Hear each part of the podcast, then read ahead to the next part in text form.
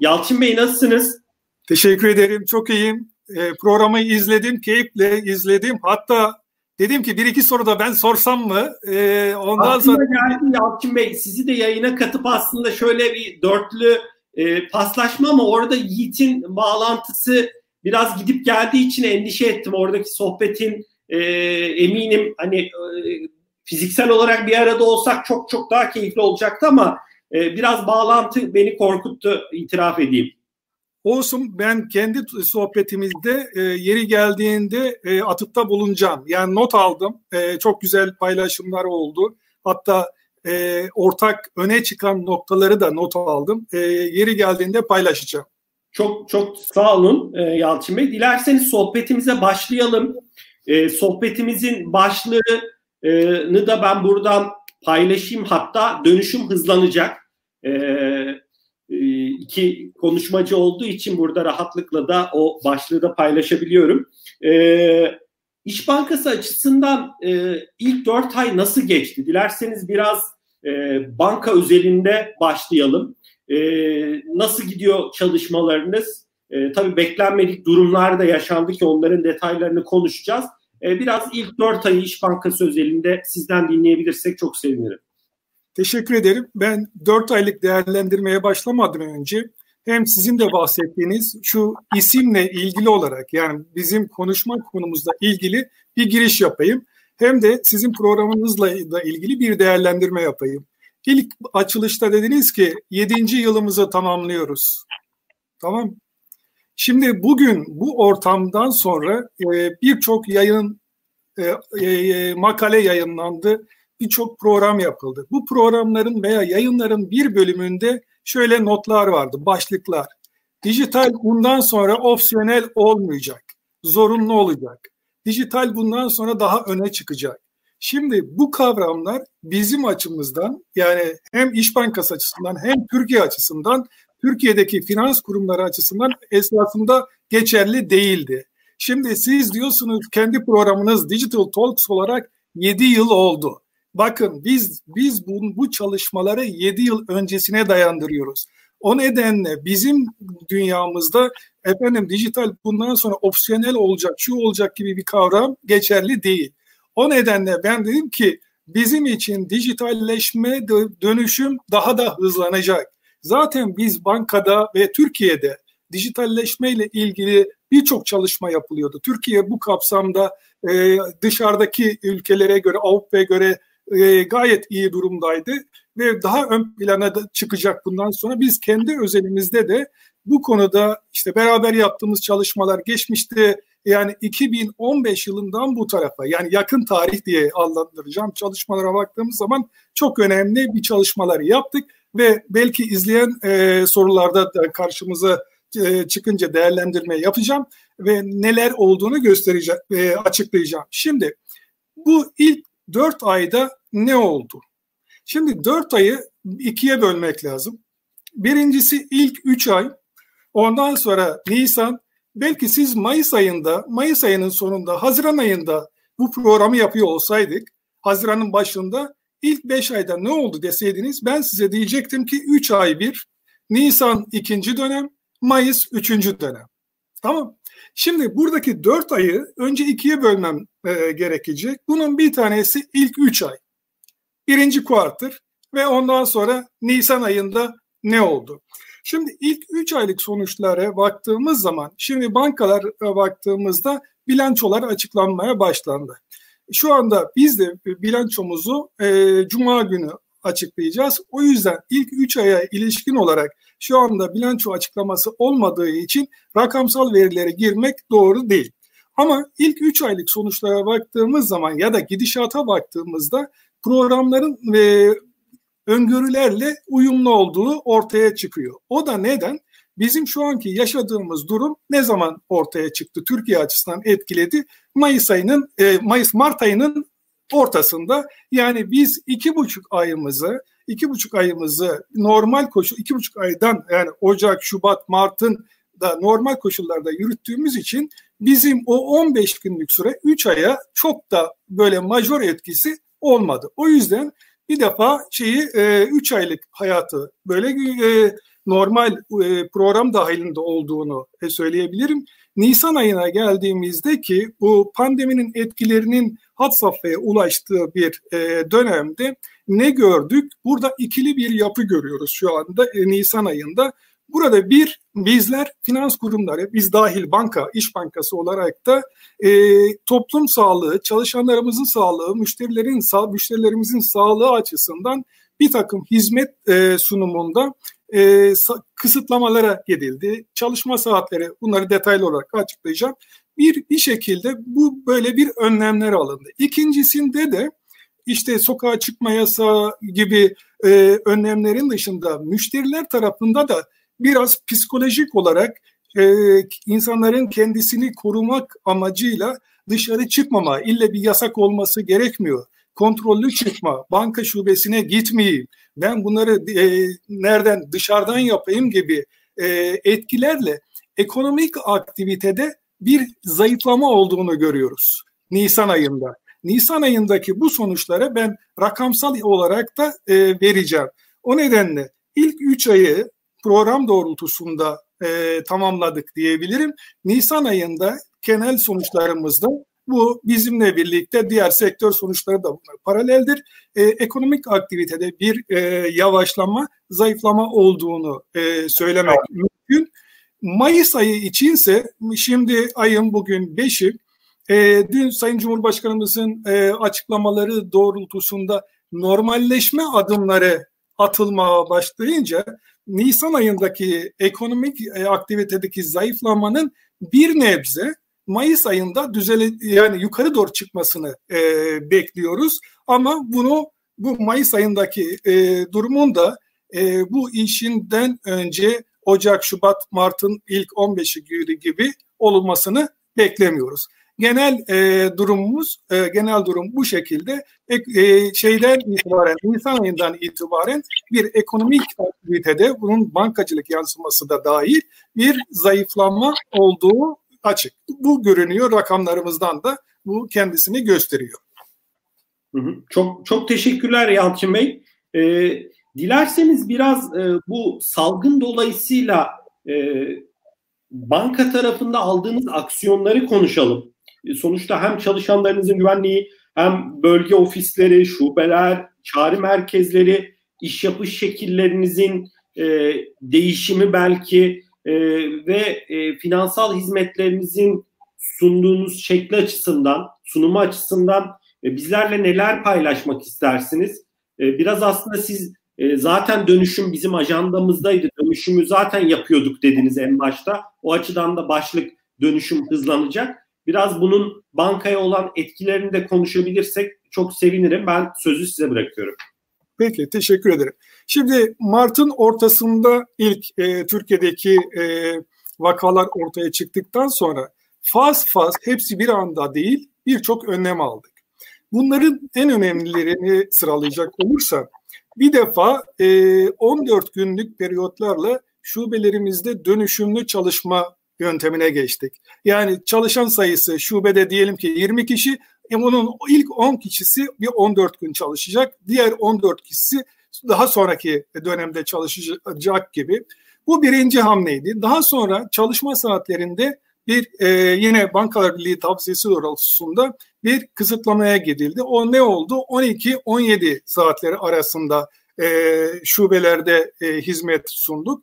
Bir başka e, konuda işte AVM, üniversite gibi olan böyle daha çok ne diyelim risk taşıyan bölgelerdeki şubelerimizi veya birbirine yakın olan şubeleri toplum sağlığı açısından hizmetlerine geçici süre e, ara verdik. Bu üç tane ana e, şubelerimizdeki e, önlemdi. Bunlara yönelik olarak bu dışarıya karşı olan da yine içeride çalışanlarımızın e, sağlığına yönelik olarak işte e, ne diyelim dezenfektan, dezenfektasyon kullanılması, maske kullanım, eldiven onları saymıyorum. Genel müdürlük tarafı ve bölge tarafına geldiğimiz zaman buradakiler de şöyle bir durum söz konusu oldu. Şu anda bugün de itibariyle de aynı e, konu geçerli. Uzaktan çalışma. Bu bütün ülkenin, dünyanın e, e, üzerinde konuştuğu konu şu anda Biz de bu dönem içerisinde e, yüzde doksana yakın çalışanımız şu anda evlerinden, e, ofis dışından katkı sağlıyor. Ofis dışarısından çalışıyor. Tabii bu bir anda aynı gün tık tık değil zaman içerisinde oldu. Bu bütün arkadaşlarımıza işte laptop, two-in-one türde cihazlar alınarak yani kısa süre içerisinde zaten bir bölümünün satıcıların, satışçıların bu tür cihazları vardı. Diğer ekipleri de kısa süre içerisinde tamamlayarak evlere uzaktan çalışma yöntemine geçtik. Yine çağrı merkezi tarafında da e, şöyle söyleyeyim yüzde 90'dan daha fazlası 98'e yakın bir oranda şey uzaktan çalışma moduna geçildi. Belki bu dönem içerisinde e, finans kesimine bizlere dönüşüm açısından, çalışma modu açısından, çalışma yöntemi açısından en önemli, en önemli e, konu bu uzaktan çalışma yöntemi, uzaktan çalışmaya adaptasyon ve bu aşamada buralarda neler öğrendik, ne tür geliştirmeler veya ekran yetkileri açıldı. Keza bakın size şöyle bir isim e, de vereyim. Bugün çağrı merkezleri diye adlandırıyoruz. Ne var? Merkez diyoruz. Ne merkezi? Şu anda merkez falan yok. Nerede? Bütün e, bizim arkadaşlarımız, orada çalışanlar herkes kendi evinde veya evet. şeyde. Adı bile adı bile şey e, bugünkü geçerliliğini kaybetti. Kaybetti. Tabii burada da tabii bunlar öncesinden vardı vardı da yapılmadı anlamında değil. Burada da bu e, ne diyelim acil ortamda otoritenin de çok büyük katkıları oldu. İzinler çıktı bu dönem içerisinde. Ne yapabiliriz? Nasıl daha kolay çözümler sağlanabilir? Bu konunun e, ne diyelim e, toplum sağlığı açısından da iyi yönetilmesi açısından neler gerekiyor diye sürekli olarak otoriteyle finans kesimi hep birlikte sürekli gündemde tutuldu. Mesela bunun bu çalışmalar sonrasında, bu görüş alışverişleri sonrasında bu temassız ödemeler tarafındaki alt limit 250 liraya yine bu kapsamda çıkarıldı. Bu şöyle bu zamana kadar bahsettiklerim bu pandemi döneminde kurumun çalışmasına, çalışma yöntemlerine ilişkin olarak yapılan çalışanlarına yönelik yaptığı e, uygulamaydı. Hatta belki çalışanlarımızın çok hoşuna gittiği bir şey hepimizin. Bugün de böyleyiz. E, serbest kıyafet de bu dönemde geldi. Ondan sonra işte e, artık hepimiz bu konunun e, pandemiyle ilgili her gün haberleri izleyip de yorumlar e, izlediğimiz için işte kılık kıyafetin günlük değiştirilmesi daha kolay olsun şeklindeki e, değerlendirmeler sonrasında hepimiz serbest kıyafete e, geçmiş olduk. E, ondan sonra yine ilk aşamada bahsettiğim bir durum söz konusuydu. Nisan ve Mayıs ayı diye. Şimdi Mayıs ayında e, yine dün Sayın Cumhurbaşkanımızın açıklamaları doğrultusunda 11 Mayıs'tan itibaren normalleşme adımlarının e, atılmasına yönelik olarak bir takım açıklamalar yapılmıştı. Hatta bu hafta içerisinde de bazı bankalar, küçük bankaların e, çalışma saatlerinde değişiklik yaptığı haberlerini hepimiz gördük. Biz de e, Cumhurbaşkanımızın açıklamaları doğrultusunda kamunun e, planlarına uygun olarak önümüzdeki hafta pazartesi gününden itibaren e, çalışma saatleri 12-17 olanlara e, olan çalışma saatlerini 9-17 olarak e, eski haline dönüyoruz ama dönüşümlü çalışma yine devam edecek. E, bu arada hizmetini ara verdiğimiz şubeler de hizmete açıl, açılacak. Bu en azından bu pandemi Ama sosyal, sosyal mesafe kuralları uygulanacak mı yine Yalçın Bey? Tabii. Bunu şöyle söyleyeyim. Biz bu haya artık bu hayatı birlikte yaşayacağız. Ne zamana kadar? Bu hayatımızdan çıkıncaya kadar. Bugün içinde sosyal mesafe kuralları zaten şubelerimizde uygulanıyor. Artık bunları açıklamıyorum. Bunlar artık işin ne diyelim business as usual gibi bir yeri oldu. Artık bu kendini koruyacaksın, maskeli olacaksın. Onlar artık kabul o edilen kesinlikle yapılacak evet, zaten diyorsunuz. Evet, on, onlara de hiç demiyorum. İşte kontrollü bir şekilde içeri alınacak. Ondan sonra içeride çok müşteri olmayacak. Arada çizgiler olacak falan. Onlar e, aynen e, kurallar dahilinde olacak. Anlattıklarım e, bu zamana kadar anlattıklarım içeriye yönelik olarak kuruma yönelik olarak aldığımız uygulamalardı. Bir taraftan da dışarıya yönelik, müşterilere yönelik olarak da bir sürü önlem ve e, paketler e, açıklandı, alındı. Burada bireysel tarafı ilgilendiren, bireysel bankacılık daha çok e, tüketicileri ilgilendiren de neler yapıldı diye baktığımızda burada iki ana başlık e, söyleyebilirim. Bunun bir tanesi bu dönem içerisinde ödemelerde ödeme koşullarına uyumlu olarak üçer aylık bir e, öteleme söz konusu oldu kredilerde. E, ondan ihtiyaç kredisi, tüketici kredisi ve kredi kartlarında işte Nisan ayından itibaren bunları e, yaptık. Onun dışında e, dijital bankacılık kanallarında yapılan bankacılık hizmetlerindeki ücretlerde istisna uygulandı. Bu önce Nisan sonuna kadardı. Nisan sonundan sonra bu hayat devam ediyor olduğunu gördükten sonra Mayıs sonuna kadar da uzatıldı.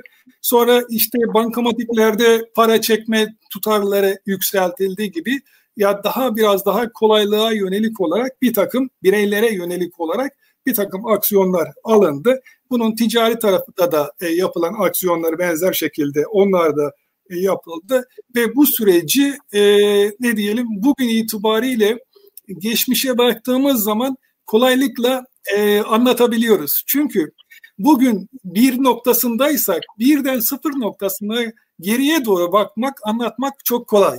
Şöyle oldu, böyle oldu, şu oldu falan diye. Ama sıfır noktasından bire gelirken işler hiç öyle de tık tık tık falan değildi. Bu anlattığım e, süreçlerin hepsi aşama aşama e, günlük vaka sayısını, olayları, işte kamunun aldığı inisiyatifleri ve haberlere bakarak e, her, hepsi aşama aşama oldu. Ondan sonra mesela e, neler böyle bankacılık açısından zorluk yaşama e, alanlarına baktığım zaman ben şöyle hatırlıyorum. Mart ayının bu ilk e, dönemlerinde bir emekli ödemelerimiz vardı. Hatırlayın emeklilerin promosyon ödemeleri. Ve yığınla şubelere şey geliyordu. E, emeklilerimiz promosyon değişikliği, talepler, şunlar vesaire falan e, ve şubelerde böyle kalabalık. Biz bir taraftan riski e, minimize edelim derken emekli kuyruklar her tarafta ne oldu o tarihte işte bakanlıkla görüşüldü. Bakanlıkla görüşülerek bir çözüm bulundu. Dendi ki şu anda bu işte emeklerimizin otomatik her bankada olsun promosyonları aynen otomatik gelsin. Daha sonraki dönemde isterlerse değiştirilsin, değiştirilebilirsin gibi böyle bir süreç e, çözüldü. Sonrasında ötelemelerle ilgili olarak talep toplanma, ötemele, ötelemelerin planları, onlar falan kısa süre içerisinde sayılar, yüz binlerce sayılar yıkıl, yığınla çağrı merkezini aramalar, çağrı merkezi tarafında kapasitenin üzerinde bir e, talep, eser evet. falan biraz böyle bir ne diyelim o tarihte böyle Nisan ayının başlarıydı galiba. Biraz hummalı bir süreç yaşadık ama şu anda her şey artık rutinleri de e, binmiş oldu ve e, artık Mayıs ayından itibaren de işte dünkü kararlar ve bizlerin işte önümüzdeki haftadan itibaren yavaş yavaş artık normalleşme adımlarını atıyor olmakta sevindirici. Ama hep e, şunu e, unutmadan hep e, kendimizin de topluma yönelik olarak da söylediğimiz şu, bugün de kendi içimizde yaptığımız toplantıda da hep nasıl sağlığı koruruz, nasıl daha fazla önlem alırız. Mesela genel müdürlük girişlerinde ateş ölçü otomatik şeyler, ateş ölçerler her tarafta bunlar oldu. Şubelere bu, buradaki bir takım önlemler. Şimdi yeni dönemde nasıl önlemler alırız daha farklı, koruyucu onların üzerinde çalışıyoruz. Buradaki e, süreç şu artık biz belli bir dönem bu şekilde bu hayat alışacağız ve buna yönelik olarak biz kendi e, ne diyelim sürecimizi götüreceğiz. Şubelerde mesela 14 günlük dönüşümlü çalışma genel müdürlükte ise genel müdürlükte ise e, burada da uzaktan çalışma daha görece daha kolay olduğu için o şeyde burada da asgari sayıda e, arkadaşımız e, bulunarak işi olan, şu olan ama esas olabildiğince uzaktan evden çalışmayı sürdürmeye çalışacağız bu dönem içerisinde. Görüyorsunuz toplantılarımız da e, artık değişti. Müşteri toplantılarımızda da keza yine bu şekilde yapıyoruz. Yani hayatımızda değişik bir e, yöntemde kazanmış olduk bu dönem içerisinde. Yine bunun da belki ilerleyen dakikalarda onu konuşuruz. Dijitalleşmeye, dönüşüm tarafına da bankacılık çok... sektörüne etkisini konuşacağız. Yalçın Bey, e, geçenlerde bir doktorun böyle röportajını izlerken doktor şey demişti hani ileride bugünler geçtiği zaman biz buradaydık bunu yaşadık e, inşallah deriz gibisinden bir yorumda bulunmuştu. Bu da aslında hem bireyler için hem de kurumlar için inanılmaz bir tecrübe. E, yani kriz demek belki yanlış olabilir ama bir beklenmedik büyük bir durumu yönetebilmek, bununla başa çıkıyor olabilmek e, kurumlara da çok şey öğretiyor. E, tabii ki yeni alışkanlıklar, yeni beklentiler de bankacılık sektöründe de, iş bankası özelinde de önümüzdeki dönemlerde oluşacaktır. Bunlara yönelik de eminim sizlerin de yorumlarını e, ilerleyen dakikalarda alırım. Biraz aslında şeyi konuşalım. Hani hazır e, demin siz emekliler konusuna girdiniz. E, benim de ailemden e, belli yaşın üstünde kişiler hani uzun süredir evde, e, şu an bu evde değil ama kendilerini e, koruyorlar. Baktığımız zaman e, hem 20 yaşın altı hem 65 yaşın altı e, büyük bir nüfus Türkiye'de e, evinde e, ve e, yani benim de banka şubesine gittiğim zaman gözlemlediğim biraz daha belli yaştaki profillerin daha çok şubeleri ziyaret ettiği biraz ben bunu e, yani hem alışkanlıklar hem biraz sosyalleşme de gibi görülebilir ama baktığımız zaman bunun sizin şu an mevcut online bankacılık yani mobil uygulamalarınız, web uygula webiniz, işte maksimum mobil, iş cep, yeni müşteri kazanımı ya da aktif müşteri yani uzun süredir belki müşteriniz ama yani 3 aydır, 5 aydır, 6 aydır belli bir süredir uygulamayı kullanmıyor, giriş yapmıyor. Buralarda gördüğünüz metrikler ne? Aynı şekilde yine sonuçta çok ciddi bir kartlı kart kullanan müşterileriniz var. Kredi kartı, banka kartı. İlk kez alışverişini online'dan yapanların e, büyüklüğü nedir? Biraz bizi bu metriklerle aydınlatırsanız ben çok sevinirim. Sözü size bırakıyorum. Peki teşekkür ederim. Şimdi bu dönem içerisinde e, online bankacılık, dijital bankacılık tarafında yalnızca 65 yaş üzerindeki müşterilerimiz evden e, çıkamayan müşterilerimizin burada olduğunu görmüyoruz. Diğer bütün müşterilerimizde de böyle bir eğilim var. Yani şöyle söyleyeyim. Şu anda biz de bankacılık kesimi olarak da, iş bankası olarak da bu dönemde de müşterilerimize bilgilendirme sürekli olarak e, toplum sağlığı açısından da sayın müşterimiz işlemlerinizi dijital kanallarımızdan yapabilirsiniz şeklinde sürekli olarak bir e, ne diyelim mesaj trafiği yarattık.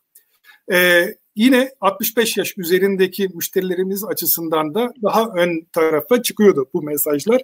Tabii ne oldu? Yani diye baktığımız zaman şöyle bankacılık temas noktalarını veya bankacılık kanallarını 5 diye sayalım.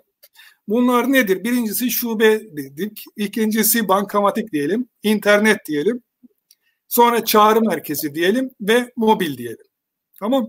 Beş tane bankacılık işlemlerini yapabilmek için sizin bugün için ulaşabildiğiniz e, nokta. Şimdi bu dönem içerisinde 45 gün neyse bu yapı içerisinde bu dönem içerisinde bu beşlinin içerisinde kim öne çıktı diye soracak olursanız doğal olarak mobil çıkıyor. Mobil bankacılık yani iş cep bizim tarafta iş cep onun yanında diğer e, maksimum mobil ama e, ana bankacılık tarafı diye e, söyleyeceğim. İş cep tarafı açık ara e, öne geçmiş durumda ki zaten öndeydi. Öne geçmiş dediğim bu arada farkı daha da ileri götürdü. Yani artık kapanması şuyu buyu vesairesi falan değil. Yani bankacılık bu dönem içerisinde eşittir mobil bankacılık diyebilirim. Yani bu, bu, bu kadar diyebilirim. Peki yani bunun size sayısal verilerinden bahsedeyim. Böyle diyorsunuz da nedir kardeşim bunun sayıları ne diye soracak olursanız şunu söyleyebilirim. Bizim işçe yalnızca iş cepi konuşacağım. Maksimum mobil de var. Mo, ikisini mobil bankacılık olarak ikisini toplamını konuşuyoruz. E, iş cebin sene sonundaki rakamı, rakamı iş cebi kullanan müşteri sayımız sene sonunda 7-700 bindi. Tamam mı? Şu anda bu rakam e, Nisan sonunda 800-200 bine geldi. Buradaki yeni indirme, yeni bunlar aktif müşteri olarak e, kullanan olarak söylüyorum. Yeni müşterilerimizin yanında mevcut e, müşterilerimizden, inaktif olan müşterilerimizden de aktivasyon şeklinde olan da var. Yani burada böyle mobilde bir şey var. Bir ne diyelim? Büyük bir gelişim e, söz konusu. Şimdi bu kadar bir gelişim varsa bunun işlemlerdeki payını nasıl bir değiştirdi? Hem bunun içerisinde 65 yaşın etkisi nedir? Diğer müşterilerimizdeki etkisi nedir diye bakacak olursak şimdi 2019 sene sonu itibariyle mobil yani iş cebin payı yıl uzun bir dönem için 59'du gezdeki payı yüzde 60 yani civarındaydı diyelim. Bunun payı, payı Yalçın Bey para transferi mi? Ne? Hayır hayır toplam işlem adedindeki işlem adedi olarak karşıdaki işlem adedindeki payı yüzde 59'du. Mak şeyle buna, buna kurumsal bankacılık da dahil değil mi yani ticari e, bank? Karşılaştırılabilir işlemler. Daha çok perakende işlemleri. Yani şöyle mobil bankacılıkta yapılabilen bir işlem şubede de yapılıyorsa o işlem. Bir işlem var ki orada yok o bunlar yok. Karşılaştırılabilir işlemlerde. Her zaman bu karşılaştırma bu şekildedir. Yani ar, elma elma diye gidiyoruz. Bunun Nisan ayı tekilini söyleyeyim size. Yani en çok Nisan ayının Nisan ayında bu 59 olan rakam yalnızca iş cep. Yalnızca iş cebin rakamı 75 ortalamada. Yüzde 75. Burada şubelerin rakamına bakacak olursak şubeler zaten bu dönem içerisinde çalışma saatleri kısıtlıydı. Daha önceki dönemlerde de yüzde beşlerde olan şubeler beşten daha aşağılara geldi. Yani bunun için yüzde yetmiş beş yalnızca işçi. Bunun yanına e, mobil, maksimum mobilde koyduğumuz zaman bu rakam 78-80 e, aralığına geliyor. 78 bu bazı günlerde 80'lere de ulaştı ama ortalamada mobilin payı yani iş cep 75, 3'te maksimum mobil diye adlandıracak olursam 78. Bunun içerisinde 75'lik bir şey Yalçın Bey sayı nedir? Ya 75 bir şeydir. Ya ne kadar işlem oluyor? Adetsel sayı ne diye soracak olursanız orada da rakamı söyleyeyim. 420 milyon bir işlem şeyi var. Bir bir aylık e, dönem içerisinde yalnızca iş cepten yapılan bir şey işlem. Bunun yanında sizin sorduğunuz soru yani emekli müşterilerimizin 65 yaş üzerindeki müşterilerimizin yapmış olduğu işlemlerin içerisindeki trend nasıl diye sorduğunuz soru vardı. Orada da trend yukarı doğru. Mesela yine toplam müşterilerimizin içerisinde 65 yaş olan müşterilerin payı aşağılarda. Ama e, pay baktığımız zaman yapılan bu 75'in içerisinde 65 yaş üzeri müşterilerimizin payının artışı böyle lineer yukarı doğru gidiyor. Yani yüzde onlara geldi şu anda yüzde yedi, e, yüzde sekiz, yüzde dokuz böyle her ay e, yükseliyor. Daha Şimdi, fazla işlem yapıyorlar. Evet e, burada şöyle bir şey var. Şimdi mobilin yani iş cebin payı bu şekilde artıyorsa burada iki tane neden var. İş cebin payı neden mobil bankacılığın payı artıyor? Bunun sebebi bir iki tane sebep burada olur. Biri mobil bankacılığı kullanan müşteri sayısının artması. Değil mi? Mobil bankacılığı kullanan müşteri sayısını söyledim.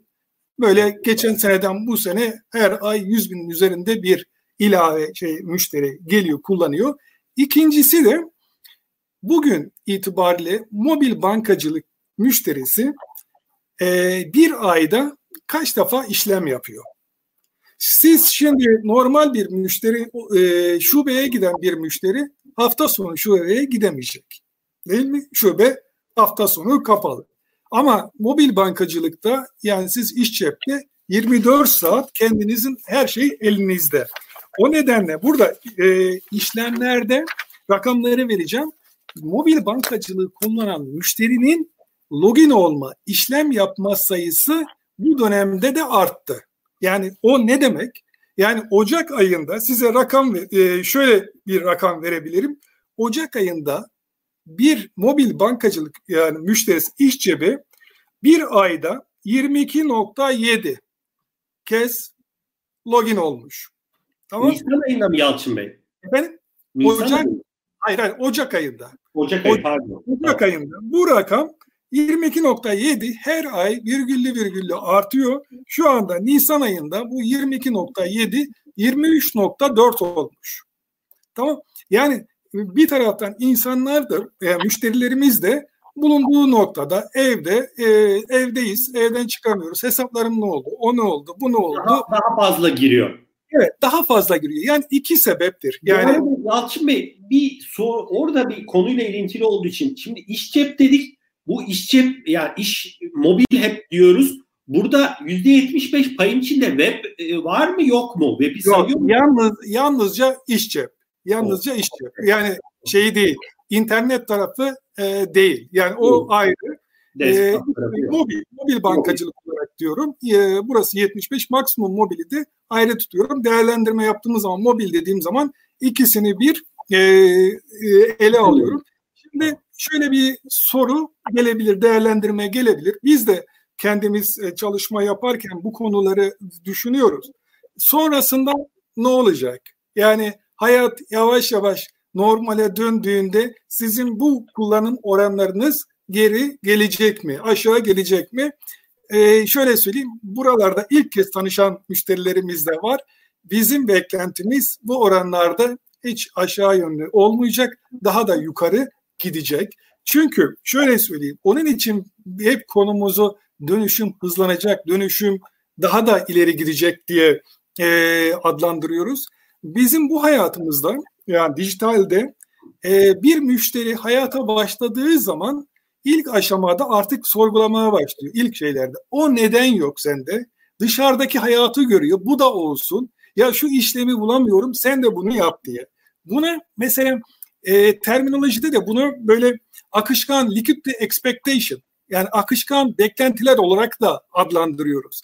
Bizi bu dönüşümü biz daha önceki dönemlerde beraber olduğumuzda da konuşmuşuzdur. Bu dönüşüm şu anki yaşadığımız dijital dönüşüm nereden kaynaklandı? Ne oldu? Neden böyle bir şey olduğunda dediğimizde bunun altında iki tane ana etken görüyorduk. Biri teknolojideki bu kadar gelişim, ikincisi müşterideki değişimler. Yani bu dönüşümü daha çok müşteri ittiriyor. Şimdi bakın bugün itibariyle dönüşüm hızlanacak diyoruz.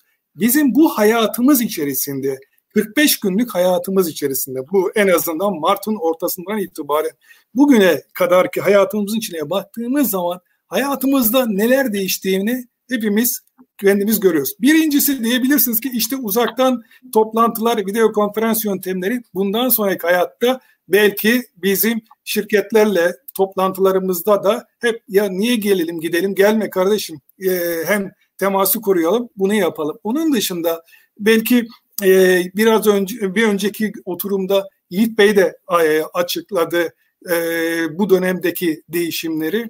E işte bu dönemdeki değişimlerde de şu anda bu anlattıklarım e, daha çok e, diş, e, dijital bankacılıkla da ilgiliydi.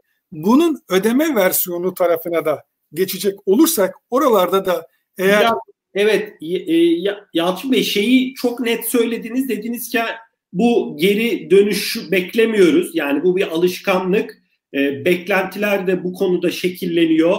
65 yaş üstü segmentte olabilir. E, farklı e, yaş gruplarındaki müşteriler açısından da sonuçta e, yani e, insanların olduğu yere gitme alışkanlıklarının, paraya dokunma alışkanlıklarının değiştiği bir dünyada e, doğal olarak buradaki beklentiler değişecek. Biraz dilerseniz şeyi konuşalım. İş Bankası tarafını e, çok hani yaptıklarınızı, hayata geçenleri çok e, net bir şekilde e, açıkladınız, özetlediniz.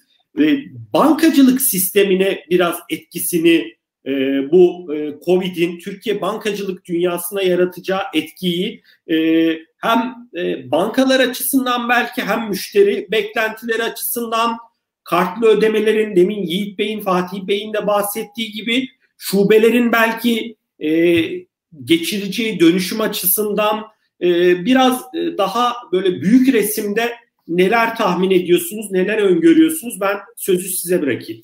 Tamam. E, şubelerle başlayayım. Sonra e, bahsettiğiniz çerçevede büyük resmi e, değerlendirelim. Şubelerde şu anda zaten bundan önceki dönemde de bankacılıkta şubelerin ağırlığının azaldığını söylemiştik. Mobil bankacılık e, gelişiyor diye konuşmuştuk. Şubelerde bundan sonraki dönemde yine yüz yüze temas gerektiren işlemler için daha çok şubelerin böyle e, referans e, tavsiyede bulunma noktası, yüz yüze temasın olduğu yerler için e, amaçlanan bu amaçlar için faaliyetine devam edecek diye konuştuk hep daha önceki dönemde. Çünkü diğer operatif işlemlerin para çek, para yatır, ondan sonra kredi kartı ödemesi veya işte mevduatın e, faizlendirilmesi vesaire gibi işlemler artık daha çok hep bütün dijital tarafta yapılabilen işlemler. Bugün bu hayatta şu anda 45 günlük dönemde ve bundan sonra da normal tam normalleşinceye kadar müşterilerimiz de uzaktan bankacılık yapmaya daha da alışacak. Ama şu anda zaten gelmedi. Ya hayat böyle de olabiliyormuş diyecek. Ve şubeye bugün itibariyle biz yine şubelerdeki kalabalıklığı görüyoruz. Yine biraz daha şey var ama bu zaman içerisinde şubeye gidiş gelişlerinde görece yani yok olacak anlamda değil. Mart, e, bunun Ocak Şubat ayındaki şeye göre biraz daha gerileyeceğini e, düşünüyoruz. Evet öngörüyoruz. Çünkü şöyle düşünelim. Siz e, şu anda eğer sağlığınızı her türlü riski çok dikkate alıyorsanız evden çıkarken onu yapayım aman bu sosyal mesafeyi koruyayım oraya gitmeyeyim buraya gitmeyeyim çoğu işinizi evden yapmaya çalışacaksınız. Alışverişin buradan da alışverişinizi de evden yapmaya çalışacaksınız. Dışarı gitmemeye çalışacaksınız. Bu müşteri tarafından gelen olan, e, müşteri tarafından olacak olan trend, eğilim.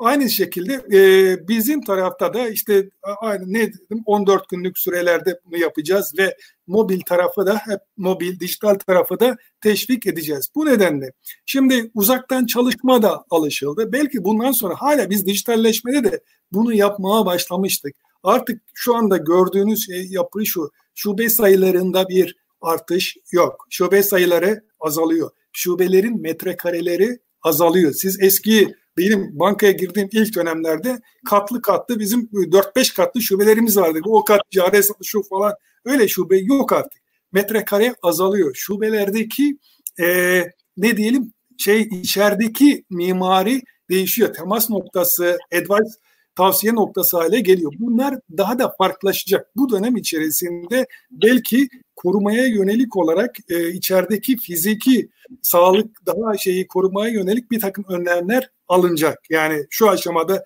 zaten bu da biraz mimari biraz daha değiştirecek diyorsunuz. Değiş, değişecek. Şu anda zaten şöyle söyleyeyim. Bu e, 45 gün içerisinde işte e, koruma kalkanları onlar falan yapıldı. Ama bunun böyle biraz daha kalıcı olması anlamında müşteri holde otururken de birbirine nasıl kendisini diğer müşteriden korumaya yönelik bir takım önlemler oralarda alınacak. Bu şube ama şubelerin geleceğe yönelik olarak da bizim bu kadar dijitalleşmenin konuşulduğu e, dijitalleşmenin hızlanacak dediğimiz bir noktada şubeler şöyle artacak bilmem olacak gibi bir durum söz konusu değil.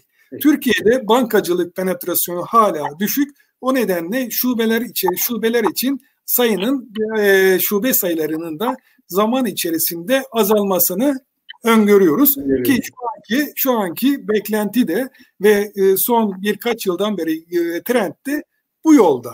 Yani bu yönde gidiyor. Bu şubeler tarafından e, olan konu işin bankacılık kesimine yönelik olarak e, etki diye baktığımız zaman da şimdi ilk çeyrekte de dedim ilk çeyrek için çok fazla bir şeyini görmüyoruz. Çünkü 15 günlük bir şey var. Ama bizim açımızdan bankacılık kesimi açısından şu durum söz konusu ve bir sonraki dönem için. Şimdi e, büyük resimde ekonomide otoritenin e, aldığı kararları hep beraber görüyoruz ve ekonomide olanları görüyoruz. Ne oluyor? İşte bugün itibariyle e, bu dönem içerisinde işten e, çıkarmalar yasaklandı. Onun yerine ne dendi? İşte e, izin dendi, kısmi çalışma dendi. Buradaki e, kısmi çalışmayla ilgili sayılara falan baktığımız zaman burada 3 milyonun üzerinde başvuruların falan çok olduğunu görüyoruz ve dün yine Sayın Cumhurbaşkanımızın açıklamalarında işte böyle e, o daha düşük e, ödeme yapılan kitlenin 4 milyonun üzerine çıktığını görüyoruz. Yani burada bu ekonomik aktivitenin zayıflamasına bağlı olarak bir takım yerlerde şu anda bir hasar olduğu, işini kaybetmese de işsizlik ücreti tarafına, izin tarafında olduğu ve bundan önceki dönemdeki geliri elde edemeyen bir müşteri grubumuz veya bir ülkede vatandaşımız var. Bu birey için. Aynı şekilde e, firmalar için de aynı şekildeki durum söz konusu. İşte daha önceki dönemde örnek verelim kendi hay- birey hayatından çıkıp gidip mahalledeki veya kendi iş yerimizdeki restorana gidemiyoruz şu anda. Berberimize gidemiyoruz. Şu olmuyor. Mesela bunlar yavaş. Şimdi buralarda yani bu şeylerin bunun gibi iş hayatında esas ekonomik aktiviteden dolayı zorluğa girecek olan bir şey var. Giren var, girecek olan var. Bunların yansımalarını daha sonraki dönemde göreceğiz. Şu anda bizlerin, bizim bankanın da, diğer bankaların da işte ben biraz önce bahsettiğim ötelediğimiz krediler var. Kredi taksitleri var. Bunları 3 ay öteledik. Haziran, Temmuz vesaire falan. Bu dönem geldiğinde buralar nasıl olacak? Ondan sonra bu dönem içerisinde ticari firmaların da borçları öteleniyor. İşte onların da bir değerlendirmeleri her zaman yapılıyor. İşte düşünün bir turizm sektörünü, bir seyahat sektörünü, şu anki durumu görüyorsunuz. Bunlar hep bir turizm, seyahat gibi yerlerde bir öteleme söz konusu. Bunların yansımalarını biz e, bu ikinci çeyrekte ve daha sonraki ikinci çeyrekte Haziran Temmuz olacağı için çok da şey e, gözükmez. Daha çok 3 3 ve çeyrek ve 4. çeyrekte.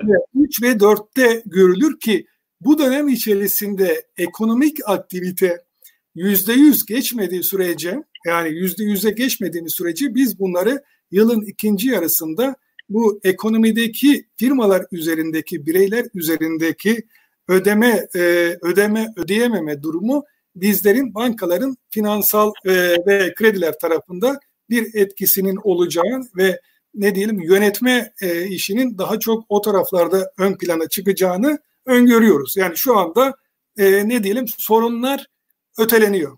Öteleniyor. Çok, öteleniyor. çok güzel Yalçın Bey. Bu konuda yani bu sorduğum, demin sorduğum tarafla ilgili eklemek istediğiniz bir şey var mı? Yoksa devam edeyim mi ben? Hangisiyle? Bu, bu konuda? Bu, bu bölümle ilgili yani bankacılık sektörüne genel etkisiyle ilgili benim bir sizin paylaşımlarınızdan çıkardığım bir kere hani bankaları hep şey bilirdik eskiden uzaktan çalışmak özellikle güvenlik e, nedeniyle biraz daha kısıtlı e, kurumlardı. Galiba bu biraz e, oldukça gevşeyecek gibi. Ben şeye de inanıyorum orada Yalçın Bey. Biraz çalışan tarafında da bu tip beklentiler oluşacak gibi. Yani belki de yöneticilerine kişiler ya iki gün evden çalışabilir miyim haftada iki gün e, belki siz diyeceksiniz iki gün gel e, ya da işte bu farklı kurumlar içinde gerekli. Doğal olarak o da belki ofislerinde biraz sadece şube tarafında değil binaların da yani şirket binalarının da daha küçülmesi anlamına gelebilir ki bunu olumsuz anlamda söylemiyorum. Belki de verimlilik anlamında. Ee, yani bu noktada başka bir eklemek istediğiniz yoksa diğer başka bir soruya geçeceğim Yalçın Bey. Hem bu konudaki değerlendirmemi yapayım hem de bir, bir konu kalmıştı biraz Tabii önce ki. sorunuzla Tabii ilgili. Onunla ilgili değerlendirmeyi yapayım. Dediğiniz doğru. Şu anda e, belki IT firmaları uzaktan çalışma yöntemini yapıyorlardı daha önceki dönemde de. Tamam mı? Daha böyle freelance çalışanlar bunu yapıyordu ama bizim gibi daha çok ofisten çalışanlar da bu çok yaygın değildi. Şu anda aynen sizin söylediğiniz gibi bu hayat bizim çalışma modelinde yalnızca bizde değil bütün bu ofis tarzı çalışma modelinde bu değişikliği e, getirecek. Sizin söylediğiniz gibi şu anda bizim içinde de bu konular gündeme gelecek. Şöyle bir şey söyleyeyim. Mesela biz bu dönem içerisinde işte önlemler, çalışanlara yönelik e, konuları e, açıkladım. Bu dönem içerisinde de bankaya özgü olarak iletişimi e, çok açık sıkı tuttuk. Bu şunu demek. Yani buradan genel müdürümüz başta bizler şubelerimize, şubedeki her türde yani e, her ünvandaki arkadaşlarımızı arayarak onlarla beraber olduğumuzu hissettirdik ki de kendi hemen cevap verdiğimiz bir pandemi hattı açtık. Mesela şu anda bütün şubelerimiz bize tak tak tak hemen bir mesaj atar o cevaplanır. Yani o anda benim böyle bir derdim var. Burada şöyle bir şey var. Ne olacak? Ne bitecek? Hafta sonu dahil böyle bir yakın bir şey oldu. Buradaki gelen şeylere baktığım zaman sizin bahsettiğiniz türden evden çalışalım, işte e, kronik hastalığı olan, rahatsızlığı olanların evde olması bu tür korumaları aldık. Ama bundan sonra da dediğiniz e, konular, yöntemler iş modelinde, çalışma modellerinde işin geleceği kavramının altında e, yer alacak ve e, artık bunu deneyimledik, deneyimledik. Bunun eksik tarafı fazla şeylerini giderdik. İlk aşamada işte hayat başladığında e, yine uzaktan çalışan arkadaşlarımızdan gelen talepler doğrultusunda o sistemin güvenliğini de dikkate alarak birçok e, iş yapılmasına yönelik olarak yöntemlerde değişiklik yaptık. Bundan sonra da bu yöntemler evet hayat normale döndü. Silah hiçbir zaman olmayacak. olmayacak. bir yöntem var. Biz bu yöntemi belki dozu değişecek veya yöntemleri değişerek göreceğiz. Hep beraber görüşeceğiz. Belki şunu diyeceğiz. Siz sözlerinizde böyle demiştiniz. Yani işte bir zamanlar böyle bir şey oldu. Biz bunun üzerine bu tür bir e, ne diyelim çözümler geliştirdik. Geliştirdik. Şimdi geliştirdik. Bunu çok konuşacağız yani izleyen dönemlerde. Şöyle söyleyeyim artık bu olayın, bu konunun aynı Churchill'in dediği gibi artık bunun bundan bir şey öğrenmemiz lazım. Fırsat gibi değerlendirmiyorum. Böyle bir kriz yaşadık. Bu krizi, bu krizi, bu ortamı hadi hiç bu krizden hiçbir şey öğrenmeden git kardeşim sen demeyeceğiz. Şu anda hepimiz birey olarak belki yalnızca bankacı veya program e, beyaz yaka şu falan değil. Birey olarak topluma bakışımız, doğaya bakışımız, her türlü şeyimiz, toplumsal yaşam biçimimiz, yaşam biçimimiz, işte tokalaşma, öpüşme, kokuşma, mesafe falan yani ben buralarda ne nasıl olacak falan diye de düşünüyorum yani ama alışacağız. Hepimiz alışacağız. Yalçın Bey bu arada haftaya e, sohbetimizin konusu işin geleceği dönüşen çalışma kültürü olacak. Dört tane de değerli konuğu ağırlayacağız. Fırsatınız olursa, vaktiniz olursa e, YouTube kanalımıza bekleriz. Ben size Tabii. de linkini paylaşırım. Siz son bir ekleyeceğim nokta var dediniz. Bir ekleyeceğim... Kredi kartları. Kredi kartları. Onunla ilgili biraz Yiğit Bey açıkladı. Şimdi ekonomik aktivitenin azalması dedim, zayıflamasını söyledim. Mesela bunun rakamsal yansımalarını en çok burada görüyoruz. Veya müşteri davranışlarını en çok burada görüyoruz. Şu anda baktığımız zaman Ocak-Nisan dönemi içerisinde harcamalar ne oldu? Baktığımızda burada yüzde 25'e varan e, bir şey var, azalma var harcamalarda.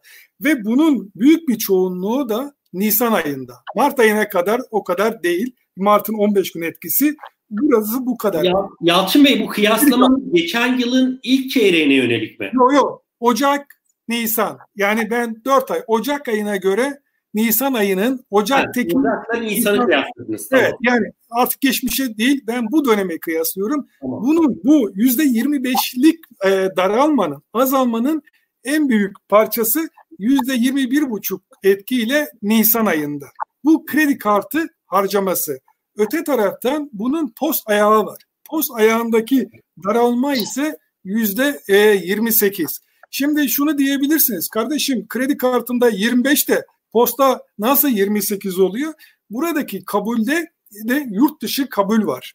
Yani bizim yurt dışı kabulümüzde ülkeye turist şu vesaire falan olmadığından şu aşamada kabulde de bir daralma e, söz konusu evet. olduğunu bunları şeyde görüyoruz. Bir, yani ödeme sistemlerine etki anlamında birinci konu her iki tarafta da hem kart harcamaları tarafında hem pus kabulü tarafında da bir daralma. Bu bir, birinci etki. İkincisi Yiğit Bey de bunu bahsetti.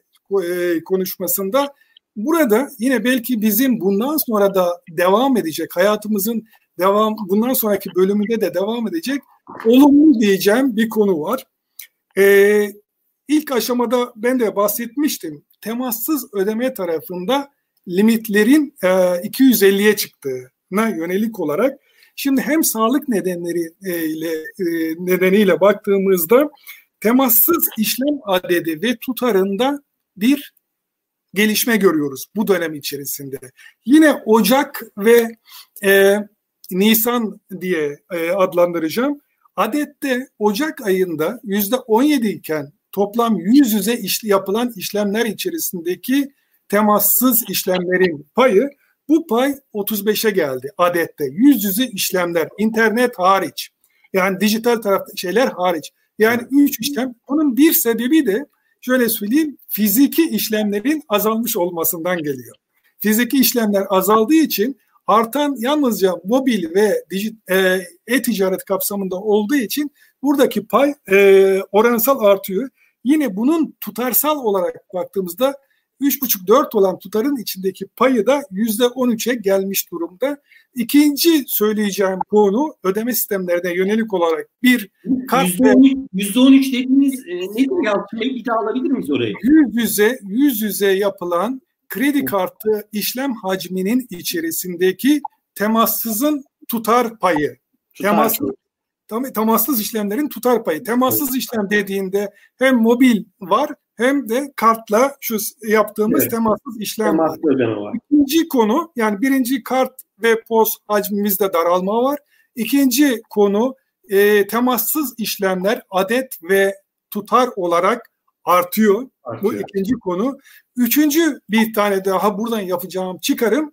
E, dijitalde ya internette e-ticaretteki hacim ve kullanım artıyor. Evet. Buradaki e, payda domestikiye baktığımda da Ocak ayında yüzde 19 iken buradaki rakamda 24'lere gelmiş durumda ki çok böyle e-ticaret olarak uçak bileti gibi seyahat harcamaları daralmasına e, neredeyse sıfır noktasına gelmesine rağmen buradaki alışverişlerin de e, bu tarafa kayması nedeniyle burada bir e, ne diyelim bir artış söz konusu.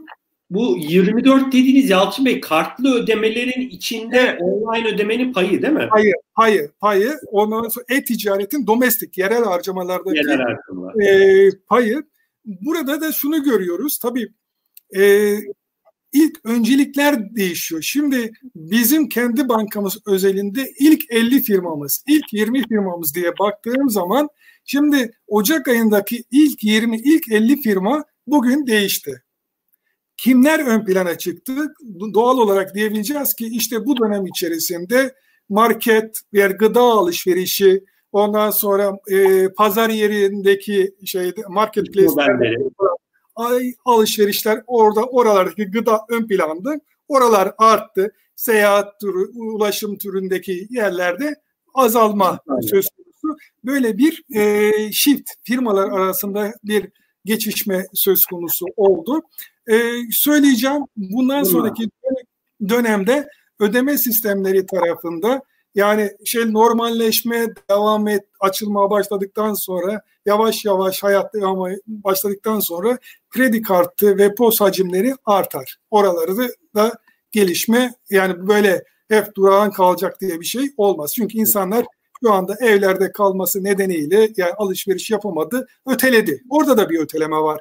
Öteki tarafta e, ödemeler ötelendi. Burada da harcamalar ötelendi. Bir taraftan harcama yapabilecek, harcama yapmaya muktedir olan e, kesimlerde ya sonra alırım, sonra yaparız gibi bir öteleme oldu.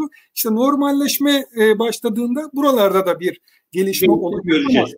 Kalıcı olacak olan konu şu.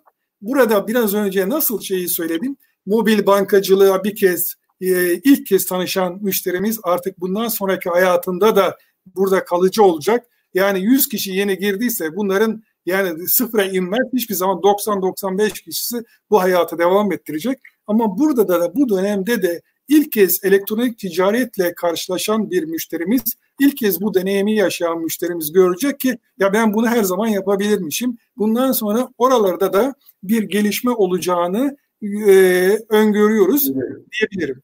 Çok teşekkürler Yalçın Bey. E, birkaç soru da geldi. Ben onlara evet. Geçmeden önce e, aslında biraz gündemle de oldukça bağlantılı bir konuyu sormak istiyorum. E, bildiğiniz gibi e, bankalar arası kart merkezine e, geçen günlerde Türkiye Cumhuriyet Merkez Bankası hakim ortak oldu. Bu konuda yeni yapıyı ne, nasıl değerlendiriyorsunuz? Bu gelişmeyle ilgili yorumlarınızı alabilir miyim? Peki. Şu anda BKM Banka Arası Kart Merkezi 1990 yılında kurulan bir şirket. Ben de uzun yıllar en son dönemde de yönetim kurulu üyesiydim. Son bir önceki dönemde de 5 yıl boyunca yönetim kurulu başkanlığı yapmış olduğum bir e, şirket. Türkiye'de ödeme sistemlerinin bu kadar gelişmesinde e, bankalar BKM'nin de çok önemli bir rolü olmuştur. Visa, Mastercard gibi e, bu sistemin e, öncüsü olan firmaların ve e, tedarikçilerin yanı sıra BKM de buralarda e, önemli etki yaratmıştır. Şimdi yine ilk oturumdaki hem Yiğit Bey'in hem e, Fırat Bey'in, e, Fatih Bey'in Fatih Bey'in şeylerinde konuşmalarında açık bankacılık, ondan sonra işte e, finansının geleceği gibi konuları değerlendirildi ve Türkiye'de de e, bu konulara yönelik olarak çok büyük hazırlıkların olduğuna yönelik de açıklamalarda yapıldı. Şimdi e, geçen sene yine bir ilk oturumda bahsettiğiniz 6493 sayılı ödeme sistemlerine yönelik olarak e, işin BDDK'dan Merkez Bankası'na devri oldu ve bu maddede e, bir 8. maddenin son fıkrasında da bir ekleme e, yapıldı. Orada sistem sistem işleticisi olan kurumlarda e, Merkez Bankası e, ortak olabilir. Neden? Çünkü sistemin işletimini güvenceye altına almak ve daha kalıcı e, işler sağlayabilmek açısından gibi o tarihlerde öyle bir açıklama söz o maddede vardı. Şimdi bu dönem içerisinde hem daha bu ödeme sistemlerinde işte açık bankacılık, ondan sonra fintech, girişimcilik, QR kod gibi, blockchain gibi yeni finansal teknoloji alanlarında bütün etrafı, bütün ülke sattığına kavrayıcılık, kapsayıcılık olması açısından böyle Merkez Bankası'nın bir anda e, bir şeyle Merkez Bankası'nın bu sistemin içerisinde hem mevzuatı düzenleyen hem de bunun içerisinde e, olması olumlu katkı sağlayacağını düşünüyorum. Ondan sonra e, işte açık bankacılık ön planda şu anda konuştuğumuz konu da o yönde. E, hep beraber e, göreceğiz. En azından buralarda sistemde bir takım düzenleme yapılırsa gerçek hayatın içinde ne tür sorunlar, ihtiyaçlar ne olduğunu daha yakından görecek Merkez Bankası bundan sonraki e, dönemde. Yine beraber olacağız. Yani şu anda Merkez Bankası hakim ortak oldu. Yüzde 51 oldu ama 49 pay yine bankaların e, da e, bir yüzde 49'luk pay var. Beraber e, göreceğiz ve ilk açıklamalar dünyaya örnek bir kurum olacağız şeklinde Başkan Sayın Başkan Yardımcısının açıklamaları vardı. Buna yönelik olarak el birliğiyle biz bu zamana kadar yapmış olduğumuz işte bu ödeme sistemlerindeki güzel çalışmaları da daha da büyüteceğiz. Büyütmemiz lazım. Ülkeyle finans kurumları olarak, BKM olarak, bütün otorite olarak hep birlikte bunu göreceğiz. Belki burada mobil bankacılık, ödeme sistemlerine yönelik olarak bir takım çıkarımlarda bulundum. Belki dijitale yönelik olarak da hem başlığımıza uygun şu e, şeyi de bir çıkarımda bulunayım. Dijitalleşme, dijital bankacılık artacak derken bunu müşteriler birer birer işte mobil bankacılığı indirecek ben şu uygulamayı yapacağım anlamında bunlar olacak ama buradaki dijitalleşmenin artması, dönüşümün hızlanmasındaki en büyük e, etken dijit, şeyde dijital işbirlikleri olacak. Yani bu dijital işbirlikleri dersiniz ki işte açık bankacılık bir tarafa. Bey e, tesadüf ben de bize gelen sorulardan birine bakıyordum. Direkt bu konuyla ilgili e, çok çok e, tesadüf oldu. Açık bankacılık ve aslında sizin servislerinizi farklı startuplarla, farklı teknoloji şirketleriyle nasıl geliştirmeyi planlıyorsunuz gibi bir soru vardı. Bu soruya da cevap vermiş olalım ben. Tamam. Onu da cevaplayayım. Açık bankacılık olacak. Şöyle söyleyeyim. Açık bankacılık kavramı esasında bizim geçen seneki ürünlerimizi hatırlayacak olursanız bizim için yeni bir kavram değil. Biz açık bankacılığı yaptık şu anda. Yani geçen sene e, bir ürünümüz vardı tek cep olarak adı. Yani tek cepte bütün hesaplarınıza ulaşabilme tek bir yerden bunu online real time bunları görebilme şeyiniz söz konusuydu. Bugün itibariyle yine biraz önceki ilk oturumda da bahsettiğiniz işte e, şey büyük app'ler, süper app'lerde bugün itibariyle yine açık bankacılık kavramının altında yer olabilecek. Bugün bizim iş cebin içerisinde iş cep market diye bir yer var. Bu iş cep marketten şu anda biz Anadolu Hayat ve Anadolu Sigorta'ya ortak iki uygulama konuşuyor. Bu şu demek. İş Bankası uygulamasının içindesiniz. Doğrudan Anadolu Hayat uygulamasını gidebiliyorsunuz. Yani Anadolu iş cebinin içerisinden Anadolu Sigorta'dan ürün alıp veya bir hizmet alabiliyorsunuz. Bunlar açık bankacılığın örnekleri. Sorunuz mobilde de Yalçın Bey bunun örneklerini görüyoruz. Tabii. Mobilde var şu anda iş cep market. Mobilde. Maksimum Mobil'de zaten Maksimum Mobil'e de şu anda ekosistem mantığıyla oluşturduğumuz yer orası. Hatta bu dünya ilk gündeme geldiğinde işte e, API nedir? Açık bankacılık daha o zaman açık bankacılık kavramı yoktu. API kavramı vardı. API kavramında işte danışmanlarla konuşmalar falan ben ilk örneği hep maksimumda e, Sinemaksimum örneğine verirdim. Maksimum mobilde. Sinemaksimum örneğine şu anda sinemaya da gidemiyoruz ama şöyle evet. söyleyeyim. Biz bir uygulamanın içinden gidip istediğiniz lokasyondaki istediğiniz saatteki filmin işte koltuğunu seçerek alabiliyorsunuz. Bunlar bunlar hayatta uygulamalar artacak. Yemek sepeti olsun, diğer uçak bileti olsun. E, yine maksimum mobilin içerisinde bizim bir sürü böyle e, açık, açık bankacılığa yönelik olarak e, uygulamamız var. Şimdi sorunuzda bahsettiğiniz konu yani fintechlere, startuplara yönelik olarak e, nasıl böyle işbirlikleri var? Bizim zaten şu anda bir e, şeyimiz API e, havuzumuz var. Sandbox, kum havuzu diye adlandırılan bir şey var. 30'un üzerinde bizim şu anki açık şeyimiz, API'miz var. Bunlar e, uygulama marketin içerisinde şey e, neler olduğu belirtiliyor. Oradakiler var. Oradan ihtiyacı olan e, kurumlar gelip fintechler gelip orada ne diyelim geliştirme yapabiliyor. Ya da orası açık bize e, diyelim ki bizim orada yok herhangi bir şeyin orada ne diyelim bir konu üzerinde çalışılacak. Ondan sonra yok bize talepte bulunduğunda eğer bizim planlarımızda varsa biz de onu getiriyoruz. Yani bizim bugün itibariyle açık bankacılıkla ilgili Avrupa'daki yasayı vesaire veya bizde bunun daha official resmi olarak bütün mevzuatı çıkmadan biz bunu yaptık. Bunun en güzel örneği de tek ceptir. Yani diğerleri de açık bank örneğidir ama bugün tek cepte yok yani. Şu anda Türkiye'de tek yani burası gün geçtikçe yaygınlaşıyor, şu oluyor, bu oluyor falan içeride ve şu anda yani yeni dönemde dijital işbirlikleri artacak diyebilirim. Yani bunlar vardı. Bu yok. zaten ajandamızdaydı. Bu daha da fazla daha hızlanacak. Hızlanacak. hızlanacak şimdi. Dijital hız işbirlikleri hızlanacak, elektronik ticaret hızlanacak, mobil bankacılık hızlanacak. Bütün bu hızlanacaklar. Sonra uzaktan çalışma modu, ondan sonra bütün bunların içerisinde bir de atlamayacağımız, unutmayacağımız bir yapı var ki o da bütün bu çalışmalarda artık organizasyon modellerinde de artık bu kadar müşteri talepleri öne çıktığında çabuklaştırma için çevik çalışma yöntemleri ön plana çıkacak Agile yapılarda. Biliyorsunuz biz onlarda da bir çalışma vardı. Bu kadar müşterinin farklı farklı yerlerde iş yaptığı bir dönemde de olmazsa olmazımız bir konu daha var. Yeni dönemde de daha da öne çıkacak olan konu o da yapay zeka.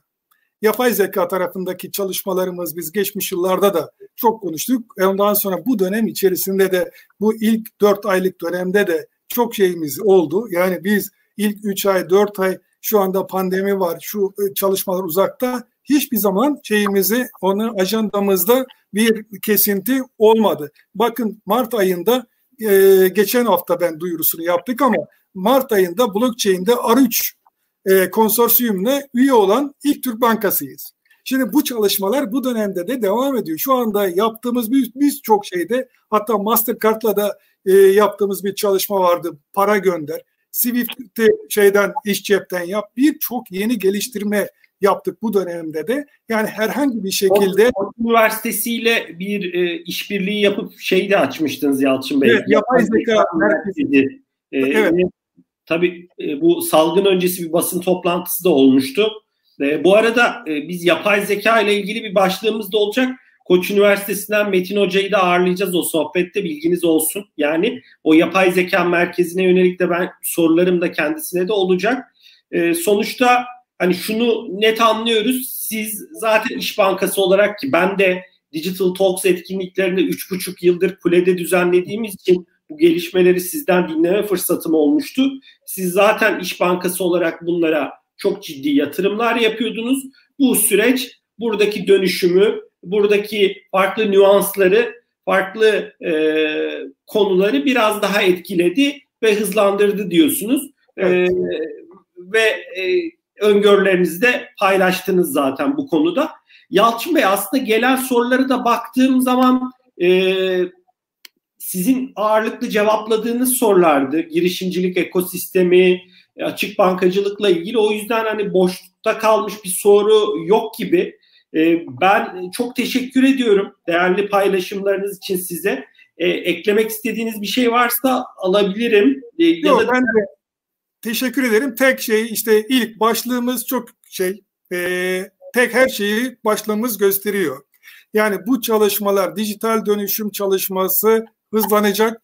Bunun için herkes yani kurum bankacılık sektörü, başka sektör, herkes kendi işini bir sorgulaması lazım. Bunu sorgulamak için de çalışması lazım, araştırması lazım, bakması lazım. E, o yüzden yani bu dönüşüm birilerinin e, yönlendirdiği bir dönüşüm değil, aşağıdan gelen, müşteriden tetiklenen bir dönüşüm. O yüzden siz işinizi yani geleceğe yönelik olarak hazırlamanız lazım bu aradaki kesintiler şunlar bunlar olabilir. Bunlar yılma hiçbir şeyi e, etkilemez. Daha da e, bu işin aciliyetini, önemini göstermektedir. O yüzden bütün sektördeki yani hangi sektör olursa olsun herkes kendi göre hazırlanmalı diyorsunuz. Evet, bakması lazım. Bakması lazım. Kurumlar ve bireyler. Yalçın Bey ben çok teşekkür ediyorum. İlk oturumda değerli paylaşımlarda bulunan Fatih İşbecere ve Yiğit Çağlayan'a da çok teşekkür e, ediyoruz. E, dilerseniz yayınımızı bugün birlikte kapatalım. Fiziksel olarak bir araya gelmedik ama sizin bir kahve sözünüz olsun. Ben e, şu tamam, olay e, ofise gelip sizin bir kahveniz için fiziksel olarak yüz yüze sohbet edelim Yalçın Bey. Tamam her zaman beklerim. Teşekkür ederim. Çok sağ olun. E, tüm izleyicilerimize de keyifli bir gün dileriz. Bu arada bir hatırlatma yapalım. 12 ee, Mayıs Salı günü yine 4 ile 6 arası e, biz sitede de duyurularını yapacağız. E, işin dönüşümü, e, dönüşen çalışma kültürü başlıklı iki oturumumuz olacak. Dört değerli konuğumuz olacak. Haftaya görüşmek üzere. size de güzel bir gün dilerim Yalçın Bey. İyi akşamlar. İyi akşamlar.